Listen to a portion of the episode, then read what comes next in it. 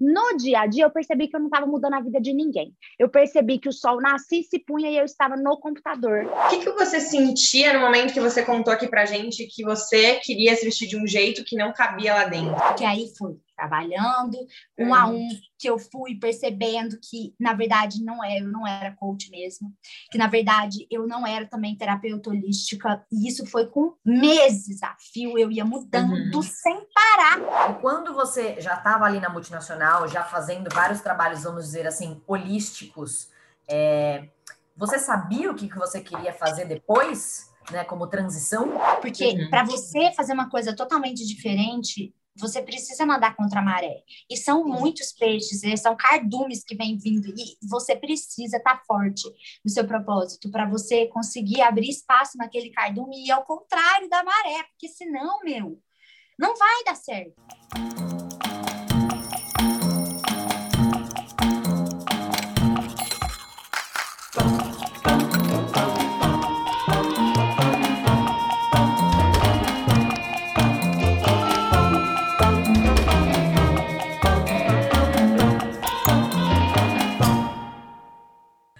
Olá, pessoal, sejam bem-vindos a mais um vídeo do Quem Me Dera. Hoje quem está aqui com a gente é a Fê Giração, que sentia que precisava ser uma pessoa dentro da empresa e outra fora.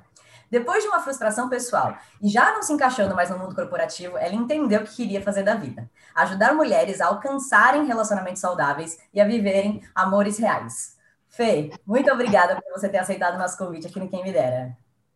Eu que agradeço, estou muito honrada de participar dessa egrégora super especial aqui e estou muito feliz. Bora, vamos que vamos. Oi, Fê, quero te agradecer, agradecer por você, enfim, estar aqui com a gente e poder contar a sua história e inspirar muita gente mundo afora. Vamos abrir tudo, se prepara. bora, bora. Bom, para a gente começar aí com tudo, quem é você em uma frase hoje? Eu não poderia dizer ao contrário de que eu sou um girassol em crescimento. A minha grande inspiração de vida, meu amuleto é um girassol, então é assim que eu me sinto, porque eu acredito que é, essa flor não tem medo de olhar para o sol e se cegar, ou seja, ela busca a sabedoria incansavelmente, que é aquela metáfora da luz do sol como sendo a sabedoria. E aí, para mim, é uma coisa que se encaixa muito, porque eu me sinto de verdade, olhando ainda para o meu passado, uma pessoa corajosa, de tipo, meu, não tô nem aí, eu quero alcançar o céu, então eu vou olhar para o sol e aí eu sinto que eu vivo como sendo um girassol mesmo, alcançando esse sol cada dia que passa e crescendo e mandando assim sementinhas para ao meu redor construindo um campo de girassóis, porque o girassol raramente está sozinho, né? E eu adoro estar acompanhado de pessoas com os mesmos valores que os meus e os mesmos objetivos também. Rapidamente, assim, só para o pessoal entender, o que, que você fazia antes?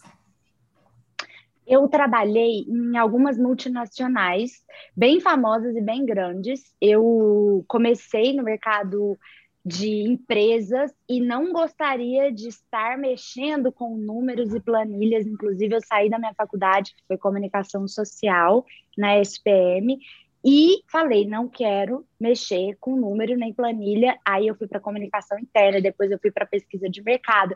E eu percebi que era inevitável o Excel. Mas aí eu fiquei harmônica com ele e segui uns anos aí, driblando as minhas crenças limitantes sobre números e Excel. E aí foi, foi dando certo, mas nunca foi aquela coisa do tipo, ah, é isso mesmo que eu quero fazer para o resto da minha vida. Bom, e o que, que você faz hoje? Conta para gente em mais detalhes. Hoje eu sou especialista em relações saudáveis no programa Renovação, que é uma mentoria de sete passos que a gente faz em sete semanas para que eu possa mentorar mulheres que querem acabar, romper com o ciclo de frustrações amorosas, para que elas consigam, de fato, atrair e também conseguir nutrir uma relação saudável de amor real e recíproco. Agora a gente vai para a parte que todo mundo mais gosta e mais quer saber, que é a sua mudança e como você fez aí para virar essa chave e chegar onde você chegou hoje. Então, em que momento, conta um pouquinho, você começou a perceber, tirando o Excel, né? Começou a perceber é, que você não queria mais estar aonde você estava lá atrás. Olha, é, eu me lembro que no meu primeiro trabalho, na minha primeira multinacional, eu chorava no banheiro, porque existia ali uma estrutura que eu precisava seguir. E eu sempre fui uma pessoa inconformada. Minha mãe sempre falava para mim, minha filha era o ó. Quando eu falava para você uma coisa que você não podia fazer, você queria saber por quê, eu tinha que explicar. Enquanto você não cancelava o assunto, o assunto não era cancelado, porque você ficava e queria justificar e perguntar. Então, eu nasci assim, inconformada. Deve ser meu mapa astral. E aí, eu me vi numa estrutura organizacional muito rígida e eu tinha que me vestir de uma maneira que naquela época eu não gostava, porque eu tinha ido para um intercâmbio em Barcelona, a minha monografia foi sobre ecovilas, então eu estava numa de não consumo, de poder vestir o jeito que eu quiser e ter contato com a natureza, e bastante em cachoeira, em trilha, e andar com concha carregando aqui no colar, pena no cabelo, tudo aquilo para mim era a minha expressão naquele momento. E eu me sentia tolhida, porque eu não podia me vestir do jeito que eu queria. E para mim aquilo era um, o ó do Borogodó de manhã, porque sempre foi uma inspiração para mim eu poder acordar e usar minha criatividade, porque eu sempre senti que eu tive uma alma artista, eu usava isso no, no meu estilo na minha, nas minhas roupas. E aí eu não conseguia. Então foi o primeiro indício que eu já comecei a ficar meio que travada. Depois, no dia a dia, eu percebi que eu não estava mudando a vida de ninguém. Eu percebi que o sol nascia e se punha e eu estava no computador. E aí eu não interagia com pessoas de verdade, eram interações objetivas para alcançar o, o, né, a demanda da empresa, a uhum. teste que eu tinha que fazer um check no final do dia. E aí era uma sensação horrorosa, porque o único prazer que eu tinha nos escritórios que eu trabalhei era ouvir música. Até que um dia eu comecei a revender óleos essenciais. Eu já estava trabalhando nessa segunda multinacional francesa e eu já estava conseguindo ir, me vestir mais do jeito que eu gostava, porque era um espaço mais aberto. Então eu busquei essa troca, eu troquei de emprego por conta disso. Falei, quero poder ser eu. E eu estava conseguindo ser eu, mas mesmo assim eu não estava impactando a vida de ninguém enquanto eu trabalhava, e mesmo assim eu estava sentada no computador. E eu não queria trabalhar assim, eu queria encontrar pessoas, abraçar pessoas, chorar com pessoas. Eu fazia biodança na época também, porque eu investi um monte de coisa de humanas mesmo, de troca corporal, de arte, para eu poder canalizar é, essa expressão que me habitava e que ficava assim todo dia. Eu falava, meu, eu preciso investir em outras coisas. Então, eu fazia um monte de terapia holística, eu, é, acupuntura, várias danças, tudo isso eu investia o meu salário para poder garantir que eu não surtasse no meu emprego. Uhum. Né? E aí, uhum.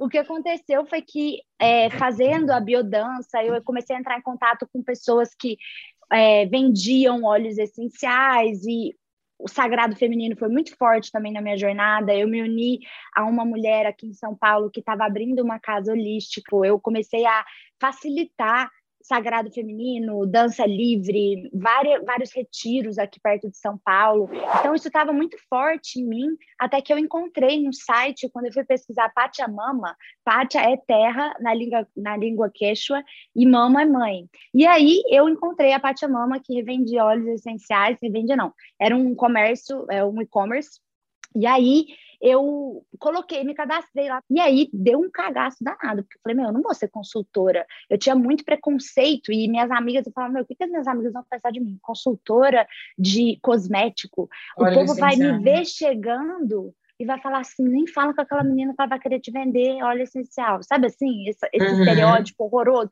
Aí eu falei, uhum. meu, como é que eu vou fazer? E aí eu deixei lá e, e fugi, fugi. Até que um dia uma das mulheres que já eram consultoras lá, uma das chefes, me ligou e falou: Fê, eu vi que você teve interesse e tal, você não quer começar? Aí eu falei: Olha, eu, tô, eu vou te falar bem a verdade, estou com muita vergonha. Aí ela falou assim: Olha, reúne um grupo de amigas confiáveis, manda o catálogo e vê o que, que vira. E aí elas encomendaram vários produtinhos lá, naturais, que eu chamava de poções mágicas. E aí acabou que deu certo eu fazer a minha primeira venda, tinha que comprar um número X lá de produtos e tal. E daí eu comecei a revender óleo essencial. E nessa de revender óleo essencial, eu ainda trabalhando na multinacional, eu acabei é, tornando, me tornando um polo de atração para as pessoas que queriam curar dores emocionais e físicas. Então elas uhum. começavam a chegar para mim durante o meu trabalho e até chegou o ponto que tinha um banquinho assim do meu lado, para as pessoas sentarem e conversarem sobre por que, que elas queriam um óleo essencial de lavanda. Eu comecei a entender ah. que por trás daquilo eu precisava entender por que, que ela tava, é, não estava conseguindo dormir bem. É, então, eu fui e comecei a conversar mais com as minhas clientes da empresa, ao invés de simplesmente só vender o óleo. E eu entendi que era assim que eu ia agregar valor e eu ia conseguir juntar uma renda extra para me mudar de emprego ou começar a fazer outra coisa, fazer uma transição de carreira. E você tinha aí também a questão que você sentia tanta falta, que era o relacionamento com pessoas, a conversa, a presença, né? Exatamente, exatamente. E aí é o que eu falei do girassol, ele não tá nem aí, ele vai no sol, no sol, no sol, entendeu? Pode ter o que for, ele vai fazendo assim e vai chegando no sol. E eu não tava nem aí, se eu tinha que entregar, eu entregava, mas eu não ficava com vergonha do tipo, ai meu Deus, o que, que as pessoas estão pensando de mim? Não vou abrir minha maleta, eu abria mesmo ainda colocava anúncios. Assim, eu, eu imprimia uns, umas folhas lá na empresa, com a impressora da, da empresa, colocava é, óleos essenciais, tarará, explicava tudo assim. Maquininha da moderninha e um, um banquinho lá do meu lado. Então, eu tive que, meu, me bloquear de pensamentos do tipo, eu vou ser demitida, as pessoas vão pensar que eu sou louca. Isso foi uma coisa muito importante. Do tipo, pau no cu, entendeu? Eu não tenho nada contra pau no cu, não, mas enfim, só para dar ideia do que, que eu tive que fazer na minha mente para bloquear isso, porque é claro que eu ficava pensando no fundo, só que eu não dava moral para esses pensamentos, porque era a única coisa que me mantinha ali. Então eu falei, se as pessoas se eu preciso entregar meu trabalho, eu também preciso fazer isso eu conseguir entregar meu trabalho. Então, foi um esquema que eu armei ali, até que chegou um dia que eu fui pedir demissão e falei que eu ia estudar as minhas outras coisas para poder fazer outras coisas da vida, né? ganhar dinheiro de outro jeito. Vocês não têm noção, depois eu vou mandar umas fotos de como eu ia vestida para o trabalho. Era uma pessoa, tipo assim, completamente fora do, do sistema ali que estava né, sendo construído. E eu fui muito acolhida, então isso me deixou muito feliz, porque eu consegui fazer essa transição ainda ganhando salário fixo foi incrível. E eu entendi também que eu precisava não só vender óleo essencial, e sim agregar valor. Então, eu comecei a aumentar minha crença do merecimento. Do tipo, eu mereço ganhar mais por este óleo essencial, porque não é só o óleo essencial, é toda uma interação. E eu estudei várias terapias já. Então, eu juntei, comecei a juntar tudo que eu já tinha estudado, tudo que eu já tinha lido. E aí, foi aí que eu comecei a destravar essa parte de colocar valor em algo que não é físico que não era o óleo essencial, que era a minha sabedoria, que era toda a minha energia de vida. E Fê, voltando um pouquinho na parte de, de sentimento mesmo, porque muita gente acaba se identificando, né? Nossa, eu acho que eu me sentia assim, puta, eu também não me sentia confortável, é, eu queria me vestir de um jeito que eu não podia, isso assim me impactava negativamente. O que, que você sentia no momento que você contou aqui pra gente que você queria se vestir de um jeito que não cabia lá dentro? Que, que, que insatisfação Sabe que ficava que assim, batendo e martelando na sua cabeça? Foi o sentimento de inadequação. Como se eu não fosse adequada, como se eu não conseguisse me encaixar e como se eu fosse louca. Do tipo, coitada, essa aí é birutada da cabeça, tem uns parafusos a menos, tadinho. E aí eu comecei a achar, eu falava, e eu achava a loucura legal, eu falava, gente, esse povo normal me assusta, eu não quero ninguém normal do meu lado. Pelo amor de Deus. Eu gosto de gente louca, porque daí a gente sai do, do óbvio. Não é normal. E, e, então era esse sentimento. É muito aquela frase, peixe fora d'água. Muito. Você ficava triste assim? Tinha um sentimento ficava. de tristeza? Eu tive, inclusive, eu tive uma, uma, uma época que foi, quando eu voltei do intercâmbio, eu tive crise do pânico. Porque eu voltei de férias, eu não queria voltar de férias. Acho que todo mundo trabalha em empresa, cara. Quando sai de férias, vai voltar. Putz, é, uma, é um desespero, dá uma angústia, uma ansiedade. E aí eu comecei, não só quando eu voltei de férias, mas isso se perdurou durante os finais de semana. Então, eu ia para Uberaba, eu sentava no colo da minha mãe, eu chorava e eu falava, eu não quero voltar, eu não quero voltar para a realidade. Então tinha muito essa separação de segunda a sexta e de sábado e domingo, meu, muito forte isso. Então eu me sentia assim angustiada. Eu acordava com um angústia aqui no peito, um aperto, parecia que estava torcendo um pano no meu coração.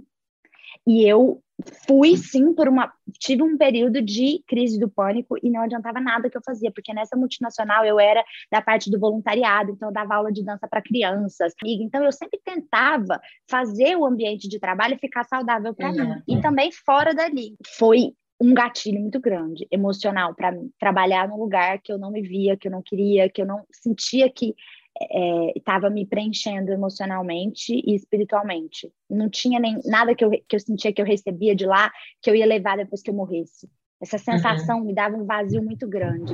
Por que que você, voltando do intercâmbio, que você tinha vivido coisas super diferentes, esse sentido aí, imagino que livre, né, para ser você, num lugar que não tinha ninguém te julgando, é, que você não tinha que se vestir do jeito que as pessoas é, acreditavam que você tinha que se vestir, por que, que você chegou e ainda assim continuou ali batendo na tecla do mundo corporativo. Conta Meu, isso pra gente. Foi, eu lembro que antes de ir para o intercâmbio, eu conversei com uma amiga minha que tinha ido para Barcelona também, que foi para onde eu fui, e ela falou assim: Fê, eu voltei direto para psicóloga, porque eu voltei em depressão. Eu não aguentava mais suportar que a minha realidade era essa daqui de São Paulo e não aquela que eu estava vivendo antes. Eu lembro que isso ficou na minha cabeça, assim, e eu falei, cara, eu preciso tomar cuidado com isso, porque quando eu voltei, o que, que eu senti? Eu senti que eu estava muito fora do que era esperado de mim pelos meus pais, principalmente. Eu tinha uma necessidade de aprovação muito grande do meu pai e da minha mãe.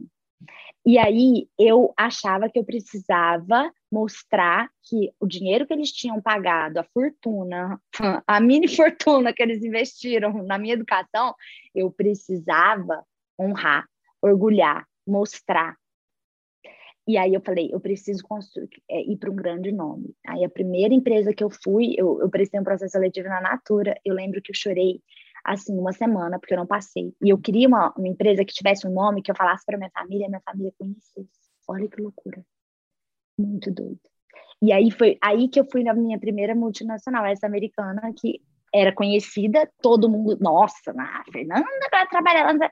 E minha avó até hoje, ela ainda tem a esperança de que eu vou para algum lugar que ela pode contar para alguém que, nossa, minha neta trabalha lá, entendeu? Então, no intercâmbio foi muito esse, xizinho, assim. O que eu vivi no intercâmbio foi, realmente, eu não tinha meu pai, não tinha minha mãe, não tinha minhas amigas de infância, e não tinha ninguém que me conhecia antes. Então, eu realmente fui eu. Aí eu voltei, falei, cara, agora todo mundo aqui me conhece, agora eu preciso ser o que eles esperam de mim. E foi aí que eu resolvi trabalhar numa multinacional. E eu falei, e não tinha muito o que eu fazer, porque eu não sabia. Como eu estava muito esbaforida, que eu estava sendo eu, eu não tinha o foco. Tá. Isso é muito importante. Foi decisivo isso para mim na minha vida, porque eu fazia tantas coisas. Porque eu não fui eu durante a minha infância. Então, quando eu descobri que eu podia ser eu, foi como se estourasse para todos os lados e ficou sem foco. Então, eu não sabia o que fazer não tinha nem ideia do que, que eu gostaria de fazer quando eu cheguei no intercâmbio. Então, a única opção que tinha, é, para mim, do povo que saia da faculdade lá, quem? Onde que o povo que sai da minha faculdade trabalhar? Exato. Nesse lugar. Então, é lá que eu tenho que trabalhar. Quando você já estava ali na multinacional, já fazendo vários trabalhos, vamos dizer assim, holísticos, é, você sabia o que, que você queria fazer depois, né, como transição? Você sabia que você queria continuar vendendo óleo essencial ou você estava só querendo saber que você queria mudar? Qual que era seu pensamento na hora? Então, uma coisa muito legal de dizer é isso, porque eu, eu tenho algumas mentorandas que também querem mudar de, de carreira e a maioria das pessoas que eu converso me dizem assim, Fê, eu, eu preciso começar do jeito certo, o que, que eu preciso fazer? E aí elas estão tentando começar do jeito que elas gostariam de estar tá terminando. E infelizmente não foi isso que aconteceu comigo, e eu acredito muito na força da organicidade que é quando a coisa vai se construindo conforme você vai pisando, conforme você vai fazendo e principalmente errando. Então, foi errando que eu cheguei onde eu cheguei hoje. E aí é aquela famosa frase lá do marketing que é erre rápido, mas erre. Porque é aí que você vai chegar onde no final onde você quer chegar. Então, eu gosto de trabalhar com coisas da minha realidade. Por quê? Eu aprendi que existe sim o sucesso sem sofrimento. Isso foi uma outra coisa que eu tive que quebrar na minha cabeça, foi uma crença do meu avô que eu escutei a vida inteira e minha mãe passou para mim. Não há glória sem sacrifício. Hoje eu digo, há glória sim com facilidade, com alegria, com tranquilidade. Há sim jeito de você resolver, curar e transformar pelo amor, não precisa ser mais pela dor. Então foi um processo muito lindo também que eu percebi que eu podia ficar sentindo prazer naquilo que eu estava fazendo. Que não precisava, para me dar dinheiro, não precisava ser uma coisa, né? Uhum. Exatamente. Brilha. Então, hoje, eu quero, eu não, tra eu não vivo para trabalhar. Eu trabalho para viver. E aí, são muito menos horas de trabalho. Eu não trabalho oito horas por dia. Eu não trabalho uhum. seis horas por dia. Eu trabalho umas quatro horas por dia. E eu acredito, cara, para mim, é isso. Quando eu morrer, o que, que eu vou levar daqui? Eu vou levar quantas horas eu trabalhei? Eu vou levar são as interações humanas, são os meus processos de aprendizado, aquilo que eu evoluí, as transformações da minha alma. Então, como é que eu consigo transformar a minha alma? Transformando a alma das outras pessoas. Ah, então, eu comecei vendendo óleo essencial, e aí, quando eu comecei, eu percebi que eu precisava ter uma troca a mais, que para mim não estava bastando simplesmente entregar a mercadoria. E aí, quando eu fui andando, eu, e me trouxe até aqui. Então, cheguei lá, tava, ah, agora eu vou fazer esse projeto. Não, comecei e fui, e fui. E as pistas vão aparecendo, porque isso era uma coisa que eu sempre soube. Quando você entra num caminho que é o caminho do seu coração, a fluidez acontece meu, vão chegando pessoas, vão chegando informações, vão chegando cursos. E aí foi isso que acabou acontecendo comigo, porque chegou uma pessoa muito maravilhosa na minha vida, que foi o Jader, meu amigo de setenta e tantos anos, ele não me fala a idade dele, gente, então eu assumo que é por aí. E aí a gente se conheceu nessa aula de biodança, e ele que fez essa metodologia que eu aplico hoje no programa Renovação comigo, é claro que eu dei umas misturadas com algumas coisas que eu estudei a mais, mas essa metodologia foi ele que me passou e foi algo que eu sinto que foi um, um brinde assim do universo para mim, do tipo você tá no caminho certo, vai, continua. E foram uhum. chegando. E aí eu percebo quanto que é linda essa oportunidade de das pessoas, as pessoas entrarem com alguma frase, entrarem com algum, com algum convite, ou com alguma metodologia, como exatamente aconteceu comigo. E mudou completamente a minha vida. E Fê, quando pensando no momento que você estava lá, todo mundo da sua empresa falava: o que, que você ainda está fazendo aqui? Vestida daquele jeito que a gente vai mostrar aqui em alguma foto. É, você estava com muita força, eu acredito, de pedir demissão, mas Dia 1, um, pediu demissão, vai fazer o quê? Continuar com os olhos? O que você tinha planejado ali naquele momento? Perfeito. É, quando eu estava já, depois que eu comecei com os olhos essenciais, eu estava num relacionamento muito tóxico para mim. Então, comecei vendendo óleos essenciais, aí entrei no relacionamento com uma mulher, então para mim era muito desafiador, porque a minha família é muito fechada e conservadora do interior de Minas Gerais. Então, eram muitas coisas para administrar. Eu fazia tudo escondido, não contava nada para ninguém, pouquíssimas pessoas sabiam. E aí já era desafiador por conta da minha sexualidade, que eu não conseguia aceitar. Mas ainda teve a questão de ser uma relação que eu amava muito mais do que a pessoa me amava. E eu percebia isso. E era tão duro, e era tão triste, porque eu sabia. Sabe quando você sabe que você é uma pessoa mais que ela te ama? É um saco isso. Porque eu falava, meu, o que, que eu vou fazer? Né? Eu vou aceitar ou eu vou mostrar para ela que eu mereço receber mais amor, que eu sou incrível, que eu sou substituível, que ela não vai viver sem mim. Eu uhum. fui por esse caminho. E eu comecei a dar tudo mais do que eu tinha, mais do que eu tinha. E eu me sentia totalmente desvalorizada, constantemente. Ah. E desvalorizada, porque a pessoa ia fazer outras coisas. Eu comecei a fazer assim, né? Dar tudo que ela precisava, mostrar que eu era incrível. E aí a pessoa ficou sufocada.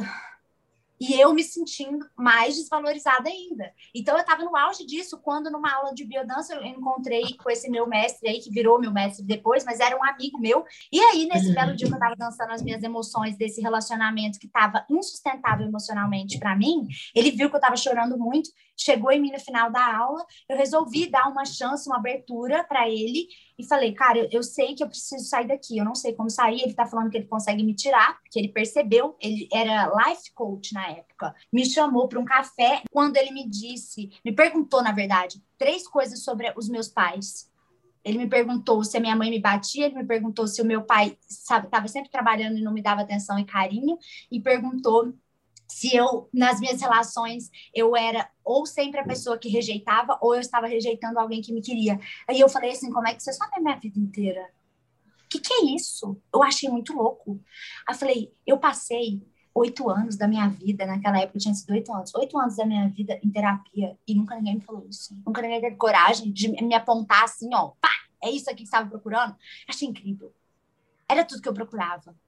Aí eu falei, nossa senhora, fiquei louca, enlouquecida. Aí ele falou, não, vamos fazer mais 10 sessões, a gente vai resolver, a gente vai resolver minha vida inteira com esse homem. Tudo, tudo, ah. tudo que você pode imaginar. Chegando na raiz adoecida. Eu, aí eu entendi. Para resolver, nós temos que chegar na raiz. Não adianta ficar apagando incêndio. Ah, então meu profissional tá ruim, meu, minha saúde tá ruim, meu relacionamento tá aqui. Uhum. Cadê? Onde é que tá começando tudo isso? Gente, aí que foi assim a virada de chave da minha vida completa. E aí foi nesse, nesse atendimento ele percebeu que eu estava infeliz. E aí a gente tinha uma máxima que eu carrego comigo até hoje, que é estar em ambientes saudáveis com pessoas saudáveis. Então ele falou: você não gosta do que você faz, mas é preciso que você mantenha um ambiente saudável para que você continue lá até você dar conta de sair e se sustentar para você não ter que ficar pedindo dinheiro para o seu pai. Por quê? O seu pai não aceita os seus relacionamentos. Porque quando eu preciso de dinheiro do meu pai, é como se ele pudesse tomar conta da minha vida. A sensação era horrorosa, porque eu falava, se eu fico, o bicho come. Se eu vou embora, o bicho pega. Tipo assim, fudeu. Falei, e agora, mano? Eu não gosto desse trabalho, não aguento mais. Eu chorava na escada também. Eu, nossa, já chorei em todos os trabalhos. chorava na escada de incêndio. E aí, gente, não, e aí, fazendo esse processo e tal, eu fiz os passos que ele me falou e eu encontrei uma outra, o que hoje é o grande amor da minha vida, uma outra pessoa que também chama Fernanda na minha empresa. E a gente começou a ficar nessa empresa. E eu digo que sempre que quando eu entrei lá, eu falava, gente tem um propósito maior para eu estar aqui até hoje, porque eu não, não, nunca meio que saía, era um jeito que eu conseguia me aliviar. Falava, alguma coisa um dia vai acontecer que eu vou olhar para trás e vou falar, isso aqui foi muito importante para mim. Aí essas uhum. coisas, romantização do autoconhecimento era eu pura. Aí eu falei, ah, um dia, tal. Aí realmente chegou, né? Essa pessoa maravilhosa, mesmo com a Fê lá, trabalhando no mesmo lugar que eu, a gente ia tomar café juntas, então era um estímulo super positivo para eu continuar. Mesmo assim, eu ainda chorava na escala de incêndio com ela, eu falava, amor, não consigo mais não consigo, eu não estou conseguindo fazer as coisas. E era muito, era muito desvalorizante para mim assim, perceber que eu podia estar tá entregando 120% da minha energia. Eu sou uma pessoa muito enérgica, eu tenho muita criatividade. Cara, eu não estava entregando nada, eu não estava entregando nem 20% do que eu sabia que eu podia. E aí isso pesava muito minha consciência também, uhum. sabe? Porque eu não acho certo. Né? Eu, não, eu não me sentia merecedora de ganhar o que eu ganhava no meu salário, porque eu não uhum. conseguia, eu era travada para fazer. Então eu não dava. Chegou um dia que a minha analista virou para mim e falou: Fernanda, você pode acordar para a vida, por favor? Você está fazendo as coisas como se você fosse um robô. A gente quer sua criticidade, a gente precisa que você questione. Meu, eu olhei e falei: agora fudeu mesmo, porque eu não vou conseguir questionar nada aqui, eu não tenho força nenhuma. Aí aconteceu o que eu conversando com o Jader, ele falou assim para mim, Fê, você precisa esperar um pouco mais, vai tentando construir relações saudáveis dentro do seu, do seu trabalho, e aí você começa a atender um a um. Você vai ser coach. Eu falei, quê? Eu? Ser coach? Você tá louco? Já não bastou eu ter que passar pelo negócio de ser consultora, agora eu vou, eu vou falar o que, que as minhas amigas vão pensar de mim. De novo, necessidade de aprovação. Preconceito, Olha provar, nossa, muito. E era a época que a galera ficou criticando muito, zoando, tinha meme de coach. Pronto, você olhava no Instagram, no Facebook, tinha meme falando isso aqui de coach. Ah, fez nada, estudou, é coach. Gente, e não que, eu, não que eu precise alinhar com essa ideia, mas era uma sensação de tipo, meu, você é muito zoada. E aí, eu fui, mesmo assim, porque eu falei, eu não tenho outra saída. É ele resolveu várias coisas na minha vida, seguindo os passos dele, eu resolvi várias coisas na minha vida, então eu vou seguir de novo. E aí a importância de ter uma pessoa que você confia, que te guia, que já sabe onde que você pode chegar, que vê o seu potencial, que enxerga você de um jeito que você não enxerga. E essa pessoa vai e te fala, vai por aqui que vai dar bom meu, foi foda, porque daí eu tive que desapegar demais esse monte de preconceito, demais esse monte de medo. E daí eu tentei, eu fui coach de autocura e auto-amor, depois eu fui terapeuta holística integrativa do Darará, tudo. E aí eu percebi falar, gente, nada disso sou eu, porque aí foi trabalhando um a um, que eu fui percebendo que, na verdade, não é, eu não era coach mesmo, que, na verdade, eu não era também terapeuta holística, e isso foi com meses a fio, eu ia mudando uhum. sem parar, a minha bio do Instagram, se a gente conseguir fazer um, refresh dela assim de trás para frente, meu, tu, tu, tu, tu, não vou conseguir nem ler o que estava escrito lá, de tão rápido que vai ser, porque eu mudava três dias depois de três. Sabe quando você não sabia exatamente o que, que era, o que como se chamava, nada? Foi tudo informação. Foi uma coisa que foi acontecendo e eu fui testando, sem medo de errar, sem medo de testar. Era teste, teste, teste, teste, sem parar. Até eu achar uma coisa que, meu, isso aqui me representa de verdade, finalmente. Que daí foi onde eu cheguei no termo especialista em relações saudáveis. Mas foi esse processo de mudança de parar, não vender só o óleo essencial, mas também aí eu, eu, complementava a renda também com essas atividades em grupo, aí depois eu fazia óleo essencial, atividade em grupo e atendimento um a um. Aí depois eu comecei a perceber que para florescer eu precisava focar numa coisa só.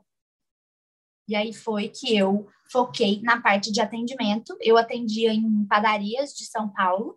Eu fazia exatamente o mesmo método que o Jader fez comigo, só que eu ainda colocava as outras coisas que eu tinha aprendido. E aí era uma coisa muito louca, porque outra coisa também, eu falava, ah, eu tenho que ter uma sala. Uma sala em São Paulo para atender as pessoas, porque senão eu não vou ter credibilidade, o que, que as pessoas vão pensar de mim, tarará, tarará. Aí eu comecei a atender amigas minhas, pessoas conhecidas que confiavam. Aí assim, gente do céu, eu não tive vergonha, eu não. Eu dava um jeito entendeu? Meu, é isso que eu quero, é isso que eu vou fazer, é o tal do propósito uhum. inabalável. Eu estava uhum. completamente certa de que era nisso que eu ia postar todas as minhas fichas. Eu não tinha um plano B. Eu só tinha o plano A. Me conta uma coisa. É, o tema família surge muito em várias entrevistas, porque muita gente, assim como você, tem essa necessidade né, de, de aprovação dos pais da família. Isso você contou para a gente que também foi muito forte em você. É, como foi e como seus pais receberam esse seu processo de, olha, realmente estou saindo do mundo corporativo, estou me transformando, estou já transformada é, e vou seguir por esse caminho. Como foi para você também contar isso, né? E, e, claro, a gente espera ouvir algo e não necessariamente é o que a gente vai escutar, mas como foi para eles também? Como ficou, né, depois de tudo?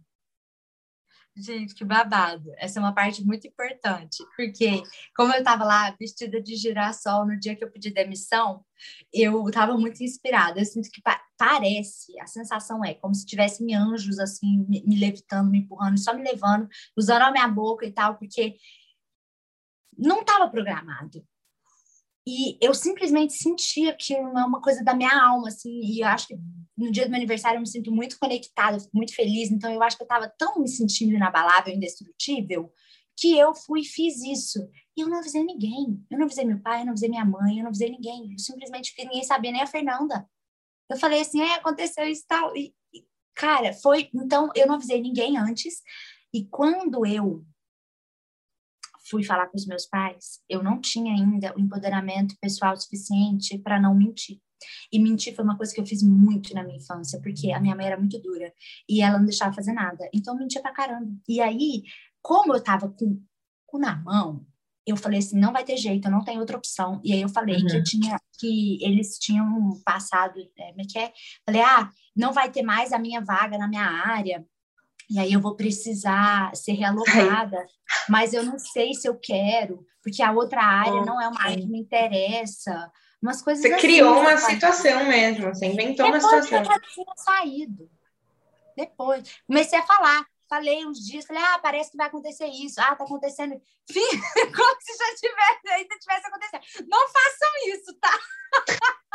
não é uma coisa legal. Mas foi a única coisa que eu tinha, não, não sabia o que fazer. E eu falei, cara, eu não quero. Sabe o que, que foi, Isa e Cami? O que mais importou para mim naquele momento foi: eu não posso receber nenhuma nenhum engatilhamento de fraqueza, de desconfiança, de opinião alheia. Eu preciso ficar só comigo com essa informação. Não posso agir, reagir, interagir com outras coisas, outras informações, com reprovações, porque senão eu não vou dar conta. Sim. E eu precisava acreditar em mim, porque eu já estava fazendo os atendimentos um a um, mas era muito, era, eram poucas pessoas e eram indicações, eram pessoas conhecidas, uhum. e eu simplesmente tinha confiança em mim. Eu falei, eu sou boa no que eu faço, eu quero, eu vou conseguir, eu tenho o universo do meu lado, porque eu percebi que eu só vinha, só, só, só cheguei até aqui porque eu segui meu coração. E se eu continuar seguindo meu coração, eu sei que não tem erro. Então, eu tive muita confiança numa coisa totalmente abstrata. Falei, uhum. eu vou uhum. conseguir. E eles não vão acreditar em mim. Eles uhum. não vão é, me dar força. Então, eu não posso contar para eles que eu vou trabalhar uhum. atendendo um a um. E aí, porque eu não podia mais, tipo, já, é, já tinha muitas resistências do mundo, do sistema. É, tinha a história que eu precisava ser independente financeiramente do meu pai para eu poder viver a minha vida escolhendo as minhas, as minhas, os meus valores e os meus objetivos, né? E também tinha o fato de que eu estava desempregada, que eu não estava numa multinacional, que eu não tinha nenhum status Sim. perante o sistema capitalista do tipo sou tal. Tinha, então, era, já era muita resistência. Falei, não posso ter mais uma. E uhum. aí, fingi lá que, que eles tinham me demitido, que eu estava super bem. Eu falei assim, meu pai falou, nossa, minha filha, eu estou muito preocupado. O que, que você vai fazer da sua vida agora? Aí eu falei, pai, não se preocupe, eu não estou nada preocupada. Então, você não precisa se preocupar, vai dar certo. Eu estou te falando, Maravilha. vai dar certo. Uhum. E aí, o meu pai nunca mais tocou nesse assunto.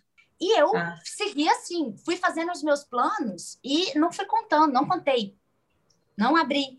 Né? Eu não falava sobre quando me perguntavam, eu dava uma resposta abstrata. Então, eu não dei conteúdo para que eles tivessem acesso para me cutucar nos meus pontos uhum. fracos. Nessa virada de chave, Fê, é... saindo num corporativo, você pediu demissão, né? É saindo num corporativo, você precisou investir, você se planejou financeiramente, você fazia os atendimentos no parque, nas padarias, então não, não tinha um gasto, né, com um local, um espaço de trabalho, mas você teve que colocar algum dinheiro, rolou alguma coisa aí nesse sentido? Então, eu tive a muita sorte de que essa metodologia foi entregar, entregue para mim, né? Esse, esse meu amigo, ele gostava muito de mim, inclusive até hoje, ele é uma pessoa que no meu coração é como se fosse um pai e um avô, porque ele é muito, assim, quando eu tive vários desafios amorosos durante o processo, é, para conseguir esquecer essa minha ex, depois para conseguir entrar num relacionamento em que eu estava recebendo amor de verdade, que foi o caso da Fê, então para mim foi muito desafiador, porque eu não acreditava no fundo que eu merecia. E aí, ele era o meu colo, eu chorava com ele. Então, ele é uma pessoa que me abraça, ele vem em casa, ele faz é, comida para mim. Sabe aquela relação de muita ternura e muito amor incondicional? Então, eu tive essa sorte, porque ele me passou essa metodologia e eu só peguei a patente dele agora, esse ano. E aí eu tô fazendo ah, uma, a contribuição dessa patente dele, do método dele. Cara, olha a sensibilidade, entendeu? Ele não me cobrou nada, não. Ele esperou eu ficar madura no negócio. E aí eu, inclusive, quis falar com ele sobre isso também, para ficar, né, tudo certinho. Então a gente fez esse esquema depois que eu já estava muito bem. Então isso foi uma coisa muito maravilhosa. Eu não tive que investir nada, realmente, como você falou. O que eu investi era o transporte e nada mais. Eu não tinha reserva financeira, eu não tinha nada planejado, inclusive porque foi uma intuição que eu tive, termine neste dia. Então, todo o dinheiro que eu ganhava, todo o salário, eu investia em, ainda assim em cursos, em aulas, porque eu ainda queria meu bem-estar e eu precisava desse tempo fora do trabalho para garantir que eu estivesse bem emocionalmente comigo mesma. Vê, nessa jornada aí de ganho de confiança, como que foi conquistar os primeiros clientes, né? Se vender, vender o que você estava oferecendo, saber como cobrar, como que foi aí esse processo? Eu acredito, Cami, que a confiança que eu tinha em que o processo funciona é, história da, de confiar no seu produto, confiar no seu serviço. Eu confiava muito. Então, eu passava, a, a, maioria das pessoas até hoje me fala isso, Fê, eu, eu tô com você, eu fechei com você, eu tive coragem de entrar numa coisa que é totalmente desconhecida, que não tem igual por aí, porque você me passou muita confiança. E aí, essa minha confiança que eu passava para as pessoas, quando eu olhava no olho delas, ou quando eu fazia uma ligação, tipo, olha, vamos fazer isso, vai dar certo, você vai seguir esse passo, esse passo, esse passo, eu falava de maneira reduzida, eu nunca entrei muito em detalhes do que, que eu ia fazer com a pessoa, mas eu dizia: você confia, você quer, vamos resolver? Vamos, pronto. Então, era uma força de, de muita confiança que eu passava para conquistar essas primeiras clientes. E, claro, eram pessoas que já me conheciam. Então, uhum. foi mais fácil, porque elas sabiam que eu não estava mentindo para elas porque elas ah. sabem né, das minhas intenções, dos meus valores. Então, isso facilitou bastante, porque começou com pessoas que eu conheço, a, a minhas amigas, e aí elas iam indicando para outras pessoas, e na época era um valor muito é, simbólico, que era por sessão. Eu ficava, às vezes, uma hora e meia, duas horas, era 80 reais, porque eu estava em aprendizado. Então, eu estava investindo nos casos, para que eu tivesse muitos casos. Bagagem. Para ganhar uhum. know-how. Uhum. Né? Então, era o investimento que eu fazia. Então, então eu nunca me di esforços e no começo foi muito mais eu fazendo do que eu ganhando de volta para uhum. eu conseguir conquistar essa experiência. E quando que você começou a perceber que tudo começou a engrenar e dar certo? Então, foi quando eu parei de fazer outras coisas, porque eu ainda tentava, eu, no fundo, ainda existia essa crença de escassez de insegurança, do tipo, e se isso não der certo? Não era o meu único plano. Então, teve uma época que eu é, fiquei, eu ainda continuei um tempo, né, revendendo óleos essenciais por conta disso. Foi quando eu parei de fazer as outras coisas, de fazer atividade em grupo, de revender óleo essencial, e eu fui só no que hoje é o programa Renovação, é que começou a dar resultado de verdade. Mas foi exatamente no momento da timeline que eu foquei. Só isso que eu fazia. E que eu consegui um, um mestre de negócios para mim, do tipo, olha, como você consegue escalar o seu negócio? Uhum. E aí começou a dar resultado de verdade, porque eu tirei essa limitação de tempo e espaço, que foi através da internet. E nesse processo todo, você teve alguém ou alguma coisa que foi sua maior inspiração? Realmente é como vocês esperariam que eu ia responder, que foi o Jader mesmo, porque eu descobri que não precisava ser sofrido para dar certo e que eu conseguiria sobreviver fazendo o que eu fazia. Porque ele já fazia, né? Ele já atendia um a um, ele já atendia em padarias, então eu já sabia que funcionava. E aí eu tive segurança de seguir o mesmo caminho e perceber que eu não precisava ficar loucamente trabalhando até de madrugada, que eu precisaria ter um, é, um status para conseguir ganhar o meu dinheiro. Então, realmente foi uma inspiração de leveza e de prazer. Como eu posso ganhar o dinheiro que vai me dar liberdade, que vai me permitir conquistar os meus sonhos com leveza e com prazer, fazendo uma coisa que eu gosto todos os dias e quando eu não estiver gostando, eu não faço mais. E ele era assim, ele me ensinou isso. Ele falou: demite as suas clientes. Quando elas começarem a causar em você sensações que não são boas, você não vai ser uma contribuição para elas. Então, interrompa o processo e diz: eu não consigo mais. Ele me ensinou a desistir. Então, ele foi uma inspiração em vários níveis para mim mesmo, é porque ele me deu muita experiência que ele já tinha pego em 15 anos de trabalho dele. Ele me deu. E eu falei, eu sempre tive muita aproximação com pessoas mais velhas, porque eu acredito que elas têm sabedoria acumulada.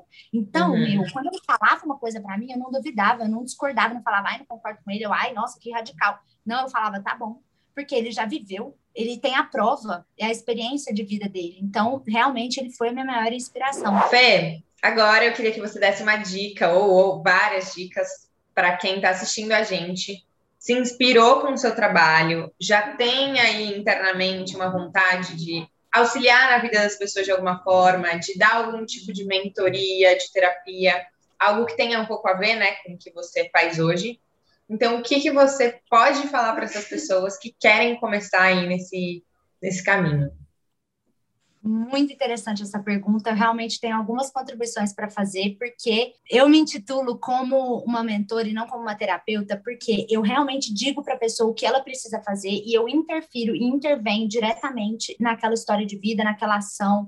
Então, eu vejo junto o resultado e eu me responsabilizo pelo que a gente fez, pelo que eu falei para ela fazer ou não. Então, eu tomo responsabilidade, eu tomo partido e eu intervenho. Então, é um negócio que tem uma responsabilidade grande, é por isso que eu não me chamo de terapeuta.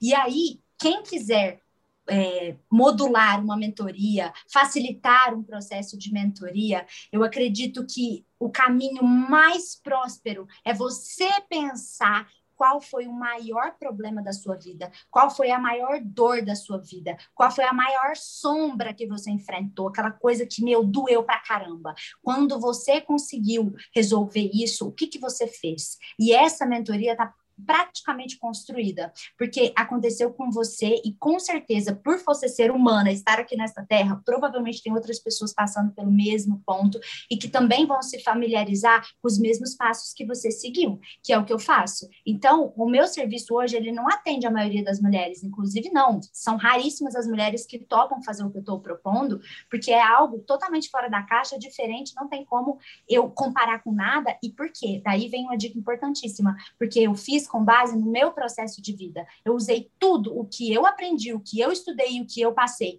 Ninguém vai fazer nada igual a mim porque uhum. não tem como a minha vida ter sido igual à vida de outra pessoa. Em poucos anos, eu passei de um, um ciclo de frustração nos relacionamentos para construir uma família saudável. Então, isso para mim é maior, o maior benefício. Então, eu tinha um problema, eu consegui resolver com um passo a passo e eu adquiri um benefício na minha vida real que é de fato construir uma família saudável, que é amar e ser amada todos os dias. Pronto, a mentoria está pronta, está feita.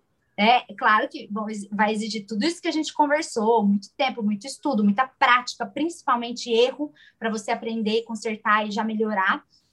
É, e, mas basicamente essas são as contribuições. Ache alguma dor muito forte, entenda qual é o benefício mais real e mais palpável que você quer entregar para essa pessoa, e aí depois você cuida do passo a passo, se inspirando naquilo que você passou, que você experienciou, que você viu de resultado e que você estudou. E aí, aproveitando que a gente está falando de dica, é, quando você fala, né, estude muito, faça cursos, imagino, é, os cursos eles tem cursos mais genéricos para você aos poucos ir se encontrando e entendendo que lado de uma possível mentoria você né, quer, enfim, estar. É, ou também tem muito curso específico, bem assim, é, focado em alguma coisa. Muito interessante essa pergunta, porque eu acredito que as pessoas não vão esperar isso que eu vou responder agora.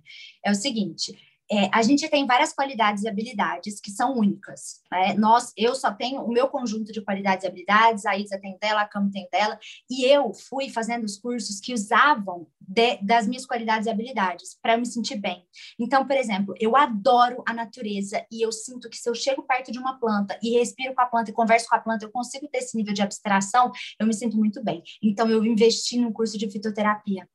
E aí eu fui aprender a medicina das plantas, porque aquilo me enchia a alma. Ao mesmo tempo, eu sempre adorei a mente humana e eu adorei coisas místicas. Então eu fui investir no Access Consciousness, que me mostrou a história do pensamento.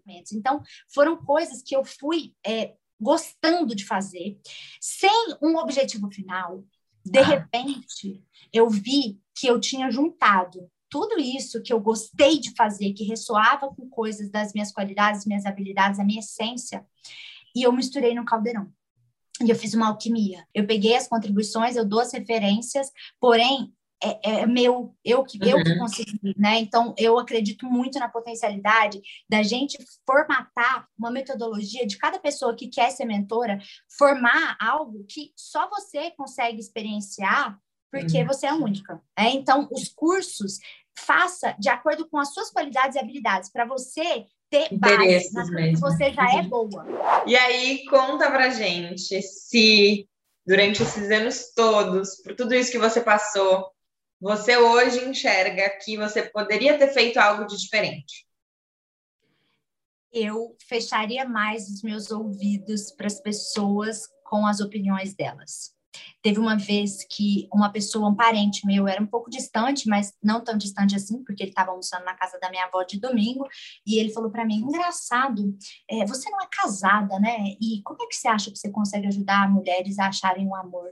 E, na verdade, eu já estava com a fé há muito tempo, só que eu ainda não tinha contado para minha família, e aquilo me abalou profundamente, porque ele me desvalorizou de tal forma que eu repensei. Eu falei, é, realmente, como é que as pessoas vão acreditar em mim se eu não tenho um, um casamento bem sucedido para apresentar como é, entrega e benefício para né? elas?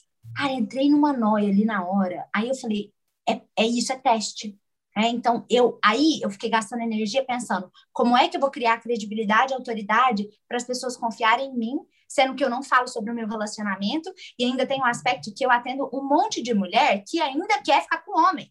E eu uhum. estou com uma mulher. Então, é, é isso. Quando eu parei de pensar demais nas coisas que as pessoas me falavam, eu concentrei naquilo que realmente eu acreditava.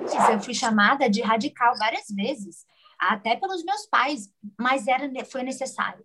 Porque uhum. para você fazer uma coisa totalmente diferente, você precisa nadar contra a maré. E são muitos peixes, são cardumes que vêm vindo. E você precisa estar tá forte no seu propósito para você conseguir abrir espaço naquele cardume e ao contrário da maré, porque senão, meu, não vai dar certo. Você vai se render e vai onde todo mundo está indo. Bom, Fê, agora chegou a hora da hashtag choque de realidade para você contar aí a sua rotina, o seu dia a dia como mentora facilitadora de, de relações saudáveis. Então conta pra gente como que é aí a sua rotina, né? Como que funciona a sua semana. Ai, que delícia. Bom, primeira coisa, eu tirei a segunda-feira como primeiro dia, porque segundo, no caso, é dois, então, na verdade, o primeiro dia seria domingo, mas a gente veio numa configuração muito de segunda ser o dia, uau, começou a semana, agora foi. Então, assim, eu falo que a minha segunda-feira é o dia de eu bundar eu chamo essa expressão. Porque eu sempre fui uma pessoa que quis fazer coisa demais, ler demais. Então, eu acho que quando eu estou parada, descansando, meditando, dormindo, eu estou perdendo tempo de vida. Eu tinha essa crença, ainda ela reside em mim, que vem muito na história da autocobrança. Então, eu para bloquear isso já no começo da semana, eu boto um tempo de autocuidado, de fazer coisas que eu gosto, de lazer, logo na segunda-feira. E aí, eu só começo a trabalhar às 18h18, que é a hora da minha mentoria em grupo. Então é muito gostoso, é o melhor momento da minha semana. Eu falo coisas, várias coisas da minha vida que eu já passei, dou muita risada, então é um ambiente muito descontraído, igual eu gosto. Então eu xingo, eu rio, eu choro, eu boto elas para dançarem, às vezes eu boto uma música, sabe? E aí, depois dessa mentoria em grupo, a, na, na, da terça até a sexta, principalmente o que eu faço. Um, eu cuido dos posts do meu Instagram, então eu posto pelo menos uma vez por dia na timeline e faço stories, e aí eu fico assim de terça a sexta por conta. Então, uhum. eu, meu WhatsApp pessoal, elas têm, as minhas mentorandas, e elas me mandam, Fê, acabei de sair da casa do boy, aconteceu isso, isso e isso, agora eu tô engatilhada no tal coisa, o que, que você acha? Tarará, eu tô indo no caminho certo. E aí, qual é o objetivo? É a gente passar um momento intensivo de aplicação das técnicas que eu proponho, para que elas realmente passem por um treinamento e consigam se sentir mestras de si nas, na última semana. Tipo, uhum. não preciso mais da Fernanda, eu já tô entendendo, já sei o que, que ela vai me falar. Chega no momento que elas falam assim, eu escuto a sua voz na minha cabeça. Sua voz. a minha vida, eu já sei que você tá falando, pau no seu cu, eu já sei, eu já sei, então já vou fazendo, já vou resolvendo. É, e eu, e eu digo, uma parte importante da minha metodologia é o mantra pau no cu, porque eu, a vida inteira, fiquei querendo agradar todo mundo, como vocês viram aqui nessa entrevista. Então, para mim, é muito importante, é o foda-se, né? Né? Tem gente que fala, foda-se, e eu falo, pau no cu. É, que é tipo, meu, não tô nem aí, caguei, caguei. Isso é muito importante, porque é isso, aí você foca, você se concentra, você vai. Se você fica se distraindo, ferrou. Então, dá uns 30 minutos aí por dia de mexer no Instagram. E eu faço também uma, as pílulas diárias, de, que, que eu chamo de semente de luz, no Telegram de manhã. Então, já acordo, já mando uma oração da manhã ali, uma emanação, e também isso pelo Telegram, uma, uma mensagem do dia, assim, o que, que é, o que, que você pode fazer hoje para conseguir atrair e nutrir um relacionamento saudável. E aí, são sistemas que eu fui criando. Então, tem o sistema do Telegram, tem o sistema do Instagram, tem o sistema de e-mails, e aí nessa história entra uma colaboradora, que eu comecei a equipe Fez Girassol nesse ano. Eu tenho três mulheres trabalhando comigo, então é importante dizer: eu não faço as coisas que eu não gosto. Eu faço até eu conseguir. Tipo, não tá tendo dinheiro, não consigo, pronto. Mas assim que eu conseguir uma pessoa, um, um, que eu conseguir terceirizar, eu faço. Então, isso é muito importante dizer. Eu sempre terceirizo quando é uma coisa que para mim não é fácil, porque é óbvio, não vai ser tudo fácil para mim. Né? E aí eu não me engatilho na autocobrança nem na desvalorização. Então, a minha semana vai na fluidez. E no final de semana eu trabalho porque a vida das pessoas não para, sábado domingo, inclusive relacionamentos, eu recebo um monte, chuva de agendamento de sessão gratuita quando é sexta, sábado, domingo. Porque é a hora que você vai dá as namoradas, dá os flertes, tarará, e você percebe a dor que você está sentindo por não estar tá dando certo sua vida amorosa.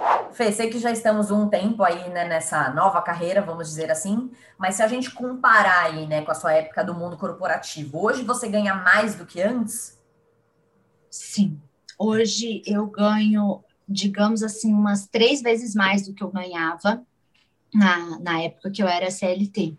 Fê, agora chegando mais para o finalzinho, a gente quer uma dica motivacional sua para quem está hoje na empresa, chorando na escada da empresa e pensando, meu Deus, eu queria fazer outra coisa. O que, que você falaria de dica para essa pessoa? A primeira coisa é assim, modelar pessoas que você gostaria de de estar tá onde essa pessoa está ou estar no caminho que essa pessoa está. Então, eu lembro que uma vez eu falei, tinha um amigo meu que queria muito sair da empresa também, eu falei para ele, seleciona as pessoas do seu Instagram mesmo, de maneira simples, as pessoas que você contempla, que você admira, que você poxa, gostaria de estar fazendo isso também. E, e, vai conversar com essas pessoas. Pergunta se tem algum serviço que você pode prestar. Entre em contato. Networking com pessoas que você gostaria de viver o que elas estão vivendo, ou alcançar o que elas estão alcançando. É, você, a ideia aí é você aprender com o processo dessa pessoa, então você entrar no processo e deixando claro, olha, eu quero fazer o que você faz um dia, eu quero aprender com você, então estou aqui me dispondo, então muita contribuição, o que você pode entregar para essa pessoa, ou também você ver se ela tem algum tipo de opção de te entregar uma mentoria mesmo, tipo, olha, eu fiz isso, isso e isso, para você modelar essa pessoa. Para mim, esse é o caminho mais simples e fácil. É você pegar alguém que já está no caminho que você quer chegar e ir acompanhando essa pessoa. E aí, siga essa pessoa. Porque eu já também, uma época, eu seguia várias pessoas. Nossa, que legal. Só... Não, escolhe uma pessoa e faz o que essa pessoa tá te falando. Faz o que essa pessoa fez. Não me inventa a roda. Porque se a gente precisa sair do emprego rápido, você precisa de uma coisa que você não vai errar muito. Como?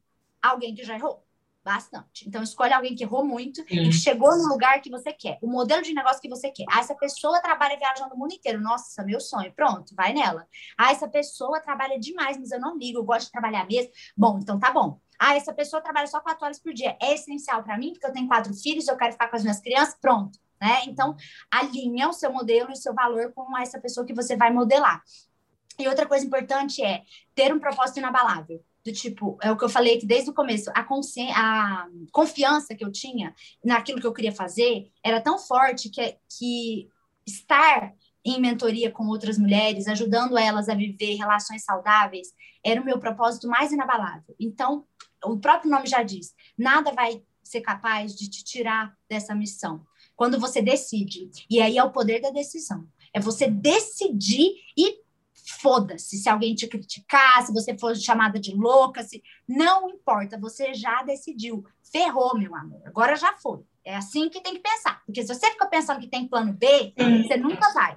É verdade. Então, é propósito inabalável, decisão, plano A e vai. E a outra coisa importante de dizer é: daqui 100 anos, ninguém que existe, nem o padeiro aqui da esquina, nem a gente vai estar aqui. E aí, o que, que eu vou querer deixar de legado? E tem um filme maravilhoso na Netflix que mostra muito isso, que chama A Escavação, se não me engano. E ele tá bem, bem alta lá, você vai achar se você procurar, e fala bastante sobre essa história de deixar um legado, é, que eu acho que é algo que vai contribuir aí para o propósito inabalável. Então, é realmente pensar, tipo, meu, daqui 100 anos ninguém vai estar tá aqui, o que, que eu estou fazendo na minha vida? Vambora! Vamos parar de frescura, vamos parar de olhar para os outros o que, que eles estão falando e, e pau no cu de todo mundo. É isso, mantra pau no cu. para terminar, do jeito clássico aqui, o que, que significava trabalho para você antes e o que, que significa trabalho hoje? Olha, antes trabalho era esforço, hoje trabalho para mim é transbordo e expansão. Bom, gente, então o que fica de reflexão na entrevista da Fê é que você não precisa começar no seu destino final quando perceber que quer mudar. Vá se aproximando de tudo que você gosta e, assim como a Fê, você pode juntar tudo em um caldeirão e criar sua própria profissão. Tenha um propósito inabalável, mande um pau no cu na opinião dos outros e lembre-se que sua história é única e pode ser medicina para muita gente. Fê, muito, muito, muito obrigada pela sua participação aqui no Quem Me Dera. Além de toda essa energia e muita história e muito, né, muitas vivências, é, realmente você cumpriu um propósito aqui no Quem Me Dera, que é mostrar novas profissões, mostrar que realmente a gente tem, né, aí é, inúmeras possibilidades, a gente não precisa ficar seguindo padrões, mesmo quando a gente quer mudar, que a gente fica né, se colocando nessa caixinha. Então, só agradecimentos, com certeza vai inspirar muita gente, assim como inspirou eu e a Isa hoje. Ah, lindezas, gratidão enorme pela oportunidade. É realmente uma honra participar desse projeto incrível de vocês, em que as pessoas podem também escolher é, referências e poder também modelar o seu próprio futuro de acordo com a sua essência. Eu espero que isso aconteça aqui e vou deixar super aberto quem quiser me chamar no privado também para falar comigo, fazer alguma pergunta específica. Eu me aprofundo na questão assim sem problema nenhum. É um prazer para mim. Gratidão pela oportunidade. Camisa. Fê, também quero te agradecer por você ter vindo aqui, aberto seu coração, contado sua história, suas verdades, é, sua força, enfim, sua história e seus pensamentos bateram muito forte em mim, reverberaram muito forte aqui nessa entrevista. Tenho certeza que todo mundo que está assistindo, ouvindo a gente, vai se sentir aí impactado e, e motivado aí em busca mesmo do que realmente acredita, do que gosta e para que essas pessoas tenham mesmo a certeza de que, de que é possível, né, ter esse propósito inabalável, de que é possível mirar aí numa coisa que, que vai te fazer feliz. Então, muito obrigada. Foi um prazer te ter aqui no Quem Me Dera. E para você que gostou da história da Fê, se interessa por histórias de mudança de transição de carreira, se inscreve aqui no canal, segue a gente lá no Instagram, porque toda quinta-feira a gente coloca uma história nova aqui.